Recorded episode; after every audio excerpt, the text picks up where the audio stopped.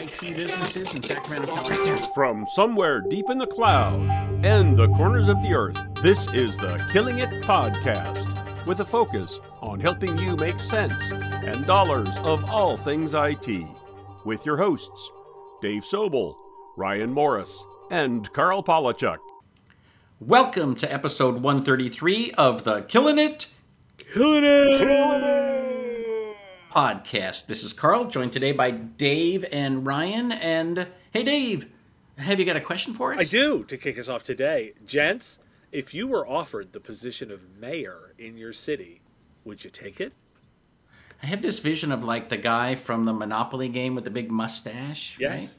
Right? So I, I, I would take the position only to piss people off for a year and then not ever get reelected, and I will have done my part for the local you, government. And, you will actually get some stuff done. Uh, yeah, my answer to this question is not just no, but hell no. I am I'm I'm very fortunate. I have a my older brother is an incredibly involved individual. Uh, every time we go to dinner, I'll, I'll, I'll say, "Well, so what are you up to?" And he's telling me about some new county commission he's on and all of these things. And and he reminds me uh, uh, the structure and the rules and just how limited power is. Like, I want to run to be on the city council and I'll change everything, except that the city council does this, but not that. And I'm like, oh, see, that would just make me angry. So I, I, I would be the most frustrated public servant alive, and everybody would be better off if I didn't do it. See, my, mine is a version. Mine's a different version of Karl's, and I like it because I am actually uh, president of my homeowners association, a job I was given, not wanted, not wanted. You're the mayor of the homeowners right. association, and I run it with exactly that theory of like, oh, I don't want this job, so I'm going to do it right, and if you don't like me, vote me out. Right. and so, and so, and so, I would, if if I was offered the position, absolutely. It's the running for it that I have no interest in. well, it's it's a variation of you know I've often thought about I would serve in the state legislature for exactly two years. I would vote against absolutely everything. I would irritate everybody, and uh, and then I would never get reelected, and that would be it. So that's see, see my my real problem, Dave, is uh, I would enjoy the campaign. I think that would be a lot of fun. I would not want to do the job after. so we're two we're two so. halves of a politician. We got two halves right, here. Exactly. Like together, we are the yin and the yang. We can solve. Well, I will tell you this: I'm always amazed at the older I get of how many of these meetings happen at night, and sometimes until 11 or 12 at night. And I'm like, ah, I'm asleep by the time they decide that they're going to adjourn. So. Well, you know what's not happening at night what? What's not happening at night is Killing It Live. You can join us on October 20th at noon Eastern, 9 Pacific for a live version of the podcast. Have you ever wanted to hear the pre warm up? Do you want to be involved? Do you want to have a Q&A sessions afterward? Join us for this live event. Thanks to our friends at Cisco for making this possible. There is information and registration at killingitlive.com. So go to that website, sign up, and join us for our first live podcast. And there's bonus material because we normally do three uh, topics. We're going to do four topics. So if you attend live, you get a fourth topic that will not make it to the public. So. Also, by the time this episode publishes, it will be only eight days until this event happens. So, uh, Karl and Dave and I have very limited time to practice not swearing in the live event. Oh, so, uh, good luck, gentlemen. This could be extra fun. very good. So, that's October 20th. Check it out at killingitlive.com So, our first topic today uh, is about, uh, I'm just going to put up a link to a PDF that Amazon publishes on their statistics site. So, they actually have an uh, Amazon Web Services statistics site, and it's got a, two interesting numbers in it. The report is about their eh, report to the public on government requests for data. And the big, big, big number is 30,118 requests from various governments about getting access to data that Amazon has collected. Interesting piece, subpiece of that, 50% of that came from Germany. The other number is only 632 no thousands, just 632 requests for data from Amazon Web Services, which, if you reverse engineer that, what's going on is that 30,000 number comes from echoes and ring doorbells and cameras and uh, all of those little things, including the new robots that are going to be wandering your house uh, with a mobile camera. the government is looking at all of this data. What do you guys think about that number?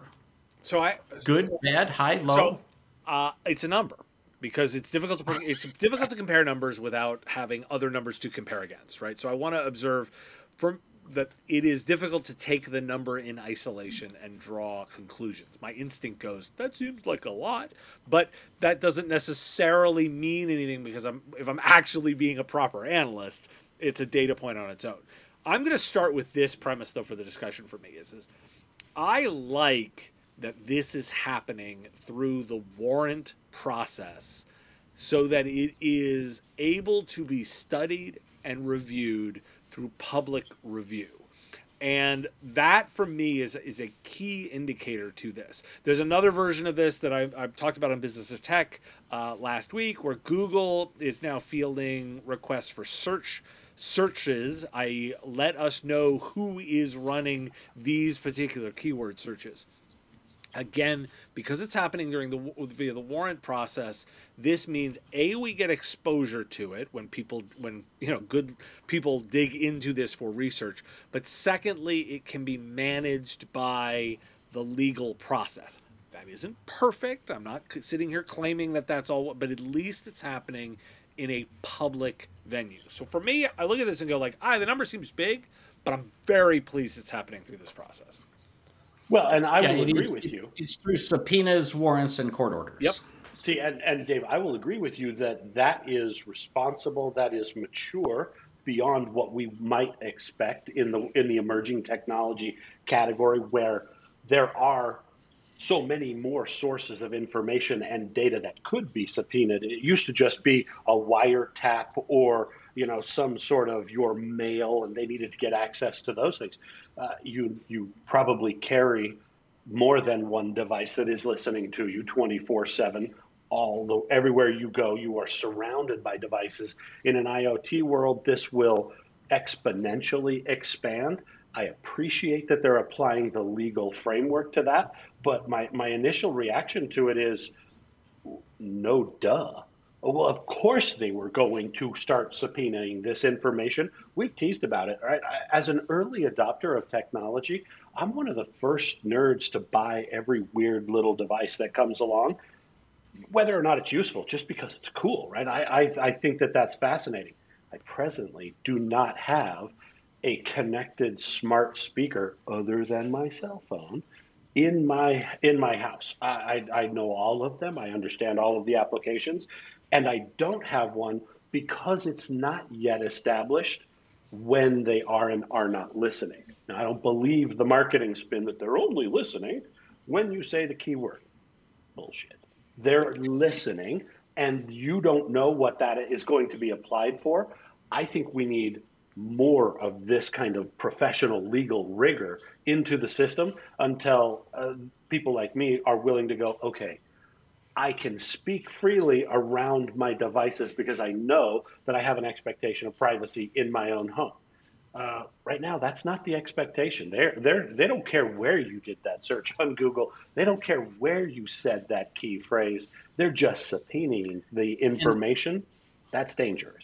I do have to say, you know, one thing is I'm not particularly worried about anybody listening to anything I do, but if I were protecting my privacy, if I, you know, I'm saying if I were a criminal or whatever, um, it would be really hard when you think about like The Sopranos. It would be hard to say under these circumstances I can be wiretapped, and under these circumstances I cannot. Um, you would almost have to to have no electricity in your house to not have some device that. Uh, and, and of course, Amazon's only one. My guess is that if you had a similar report from Apple or Facebook or anybody else, you would find exactly the same kind of thing. That if they can get to it, the government wants to be able to say, hey, uh, this is part of a court case or there's some reason for it, uh, give us the stuff. I used to work at a company that we put legislative information online, and and uh, because we worked with so many lobbyists and state legislators, they would occasionally use it for illegal purposes. You know, uh, lobbyists would be uh, you know brought into a legislator's office who would say, "Hey, uh, you contributed to my opponent last time, but not to me," um, and shake them down for money. And so we constantly had to respond to these subpoenas. And our corporate policy was don't fight it. You're going to lose anyway. Just give them the information. Well, so again, I'm, I'm I like this happening in the open. and that's for that's for me the you know and, and it's a recurring theme for me that the more i look at this and say stuff that happens with transparency and the ability for it to be looked at does generally seem to work better it's my security approach, it's my regulation approach, it's my like and, and generally it serves as a good guiding principle. My takeaway then for anybody is is, is look at that look at your own actions, in particular in that business context, and apply that rule and find out how well it works for you. And I tend to find that being transparent always wins. Well, and Dave, I'll, I'll, I'll finish up real quick with a comment. Uh, both you and Carl have been early voices in the world of regulation on this stuff is coming. You need to be aware and participate in the process. This is an area that needs further clarification on, on what is acceptable use and what is fair game to subpoena. Uh, that's not yet defined. I think professionals in the industry need to participate to define that stuff. Well, on the second topic, I want to move us to Facebook, duh, because of course it had to come up. But I want to I want to reference an article in Tech Dirt, and it, more than because this is an interesting opinion piece uh, titled "Facebook's Latest Scandals: The Banality of Hubris and the Messiness of Humanity." This is worth a good read, but one of the but I wanted to sort of throw out one of the basic ideas that was discussed in this article, which is that this is it's oftentimes easy to jump to this is evil or this is incompetent. And what the author makes an argument for is that this series of actions by Facebook leadership actually shows a company that's just in over its head, but thinks they can recover it. Thinks that they can, they, they, they just believe in their ability to execute and are holding on thinking they can, despite it having gotten away from them that perspective was really interesting, and I wanted to throw it to this group to sort of say, like, okay, what about that lens for this? Right. Well, you know, one piece of it is that I, I've always believed that this grew way faster than they could control or even understand what was going on. There is an underlying piece of it that, if you think back to the founding of Facebook, um, I think that they've got kind of a, a, culture that started off on the wrong trajectory from day one, and I think that has a long term effect.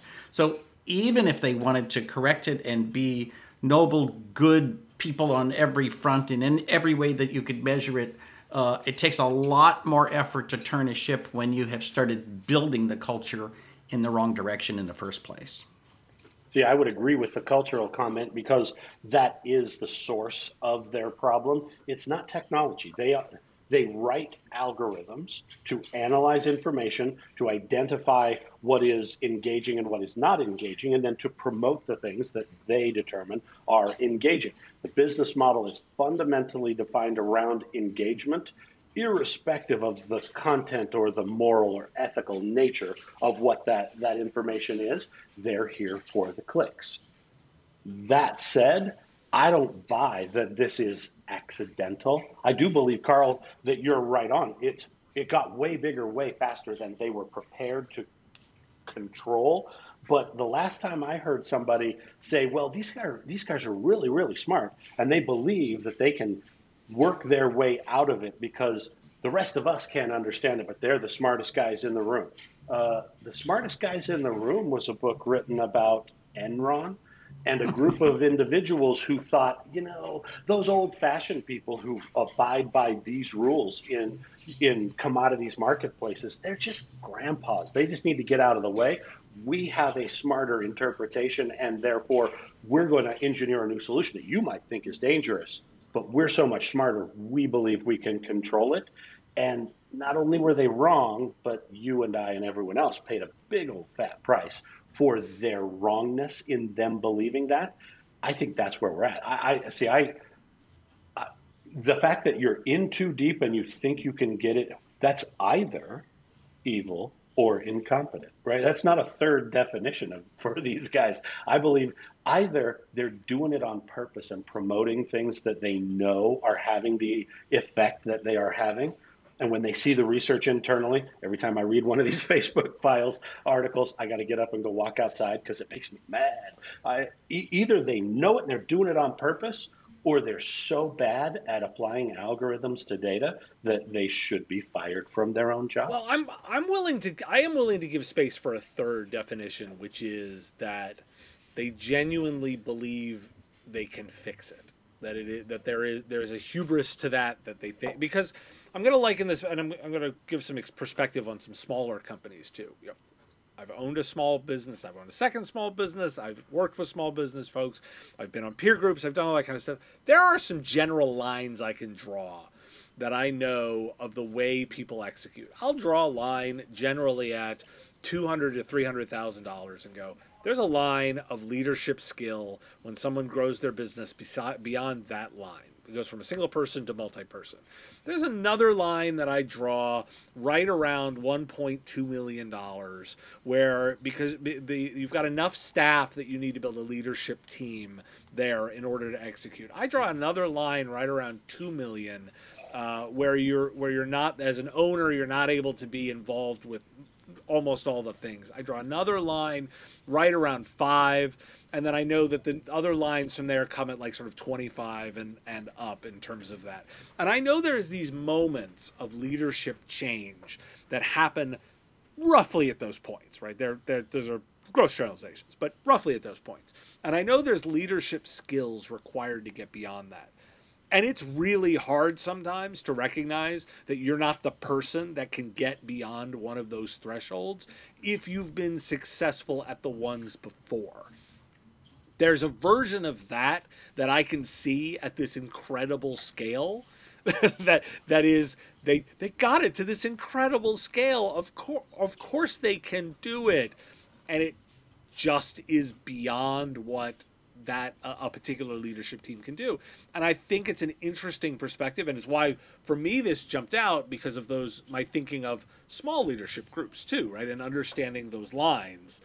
Karl, I'm going to kick to you on this one because I'm sure you've worked with a bunch of different different leadership teams. Did you see that parallel? Am I wrong? Like, oh no, I, I think you're right, and and part of it, like they, you know, the article that we point to talks about this as being their their hubris of say, thinking, oh, we could get ahead of this, and and part of that might be true in terms of they just think they're so smart, but part of it is almost like uh, a gambler's addiction, right? When you are down and you're at the table and you just need one more spin and you're going to be up again, right? That there's a certain element of that. Like if we just keep playing the game, we might get ahead of it. Um, you know, one of the things about Facebook in general and all social media is this need to keep you on their site. And so you have to say, okay, is that a legitimate goal? Because if you say it's not a legitimate goal, then you say, okay, Google does a lot of things to keep you on their site. YouTube does a lot of things to keep you on their site, you know, so forth and so on. Is it necessarily a bad thing right? Because if you say you cannot seek that goal, a lot of these problems would have gone away or never come to be in the first place. Um, but can you tell an organization that you know they, they can't they can't have as a goal to consume the audiences for as long as possible because that's ultimately what caused them to create algorithms that caused all the other problems. Absolutely true, and, and that's the thing a business model is good until it gets so good that it consumes its original intention. Uh, I grew up in a world of must see TV on Thursday nights. Uh, okay, I would join in. I would watch several of those things, but that didn't mean that I was okay if I watched 24 7 every single program, every single minute of every single day. There is a threshold of some is good and more is better, but too much becomes a, a detriment to the business model. And at a certain level, like Facebook, it actually becomes a detriment to the society around that business. I think that Facebook was perfectly fine in a capitalist sense to build a business that could get more attention. Uh, I just think that they proved that there is such an upper limit as, dude, you, you succeeded too much for your own good. Well, this one's a good read, well, and, so I'm going to going to point people uh, at it last little comment and you know it isn't smartness that is necessarily going to solve this problem you know because clearly the people at facebook are smarter than the people in congress who are all you know b students. But, but it might be cleverness or wholesomeness or you know there might be some other quality that actually solves the problem maybe a little of common sense and a little less smartness so anyway. Uh, yeah i would agree with you i think in, in facebook's case ethics might be a good thing to, to measure. There's that too, yeah. You know, you know, something like that. But let's move to our third topic here, where uh, CISA, the group that has issued some guidelines for uh, defining what is and is not appropriate from a managed services provider's point of view, uh, they've issued a new set of guidance that is designed to mitigate some of the threats associated with autonomous vehicles. I have been continuously fascinated by the idea of autonomous and self driving vehicles. I am continuing to be disappointed that I A, don't have my Jetsons flying car, and B, I still have to drive my car. Um, uh, but the reason we don't yet have those is that on the surface it seems super simple just make the car go straight on a line it, it point it in the right direction and it will do what you ask it to do but when you get inside the dirty, real world implications of autonomous vehicles, there are layers and layers of problems. CISA is stepping up to say, here are some technological boundaries and some recommendations that we believe might actually make it safer, make it more economical, and not require us to completely reinvent the infrastructure of our cities. I think this is a fascinating article. Guys, what do you think about A, the fact that they're issuing guidelines, and B, what they are actually recommending? So I'll, I'll weigh in on the on the organization. I am very encouraged to see CISA moving to to give guidance to the industry. I'm expecting this to be an iterative process. Uh, I, I, don't mind saying like I expect them to version this over time. I expect them to update it and revise it but I like that there's a, a group that is setting a, a bit of a bar and pushing back against quote unquote industry best practices. I've always long since argued that there's a certain degree of people saying best practices are, are, are just opinions, right? Like, well, this is what we all do. It's not based on actual research, where this is polling, research, uh, professionals sitting down who spend their time thinking about guidance, not sitting around in conferences all going, well, what do you do? What do you do? What do you do? And creating a best practice, right? Which or or a you know or, or a group of vendors like pushing a particular thing as best practice when it is kind of just good for them. I like this. Um, I don't expect them always to be perfect. I expect them to issue stuff and drive and iterate, but have a larger public service view of this to help guide us all. And I'm, I'm encouraged. Well, the other thing is that it the the article that we point to demonstrates just a, a long list of how much data driven autonomy is being created and you know when you see many many different kinds of technology that are all data driven you're like okay we just talked about data can be manipulated by algorithms. It can be manipulated by good guys, bad guys, the Russians, uh, anybody who wanders down the street, uh, and that it might have other implications for all kinds of other things. So I think it's worth looking at. Uh, I'm not sure. Like I like to me, uh, CISA sort of came out of nowhere and uh, was sort of created to regulate all things. And so uh, it, they make me a little nervous on that front, but uh, I'm not opposed to what they're doing in this case. I'm not opposed to what they're doing in any case. It's just, it makes me nervous that they they come out with these broad statements about what shall be and what should be. Well, let's um, let's give them a little bit of credit, Karl. They were only established in November of 2018. So to, to say they're coming out of nowhere, well, yeah, they were only established a few years ago. so it is a new space. But, but, it's a, but it's a continuing effort to like take all of the the Homeland Security and say everything that's remotely related to anything, we're going to put it into this one organization and centralize it and say that's where you go to get uh, your your information for security. Uh, it, yeah, it, it, eventually a good idea again can get a little too broad for its own good. I think in this case, though, and Karl, this this rings one of your bells that that is always something that I agree with. Uh, I like complicated problems to solve. And just this quick article that we're linking to has a list of bullet points of the technologies that are involved in autonomous vehicles that will make the most advanced and multitasking capable engineer sit down and cry for just a little bit. Right? Like this is a hard problem.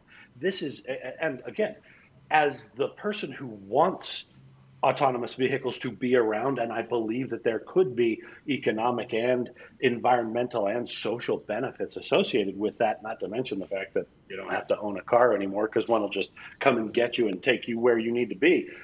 I like the idea, but boy, it's healthy for people to stop and realize okay, some of the things that are involved in this process. V2X and DSRC and LIDAR and radar and sonar and good lord, those are all complicated systems. Every single one of them is not yet perfected. And then when you build the systems integration at 65 miles an hour and you have a person step out in front of that vehicle, the calculation density that has to occur in order for that thing to perform in context as well as a human would perform. Wow that's a very complicated problem. I'm not surprised that we don't have these solutions now, right? It's, it, I think that's a healthy thing for the public to realize.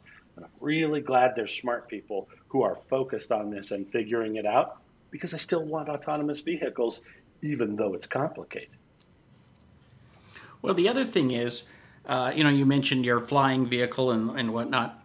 I was reading a book recently about the technology of uh, automated piloting systems developed in the 1930s, right? And you think of like you could barely get an airplane off the ground, and they were they had automated pilots because one of the factors was we start by everybody's got to be at least a thousand feet away from everybody else, and so planes just weren't that close to each other. They, there weren't that many at the time, but you could develop that technology then having that in a city like New York, Chicago, Washington D.C., eh, it's a little more difficult, right? Because they're they're a foot away from each other, and so uh, the challenges are much more difficult. Um, but it's interesting to th- see how much this technology is growing, and it, it may actually be an argument for how uh, once we get our arms around what technology, uh, what where it's secure and where it's insecure, I think we can move more quickly. If you know your technology and your data is secure, you can make decisions and move forward much more quickly. If you don't know whether or not it's secure, you have to be much more careful.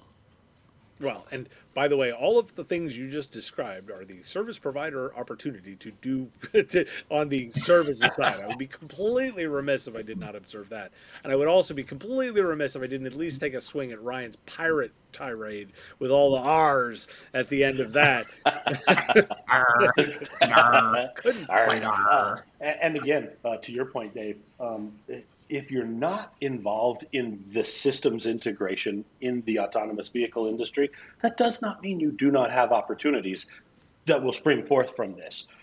To Karl's point, can you fathom the volume of data storage that's going to be required on vehicle, even just in RAM or cache? Not to mention the long term storage retention of, of, of the data that's associated with these systems.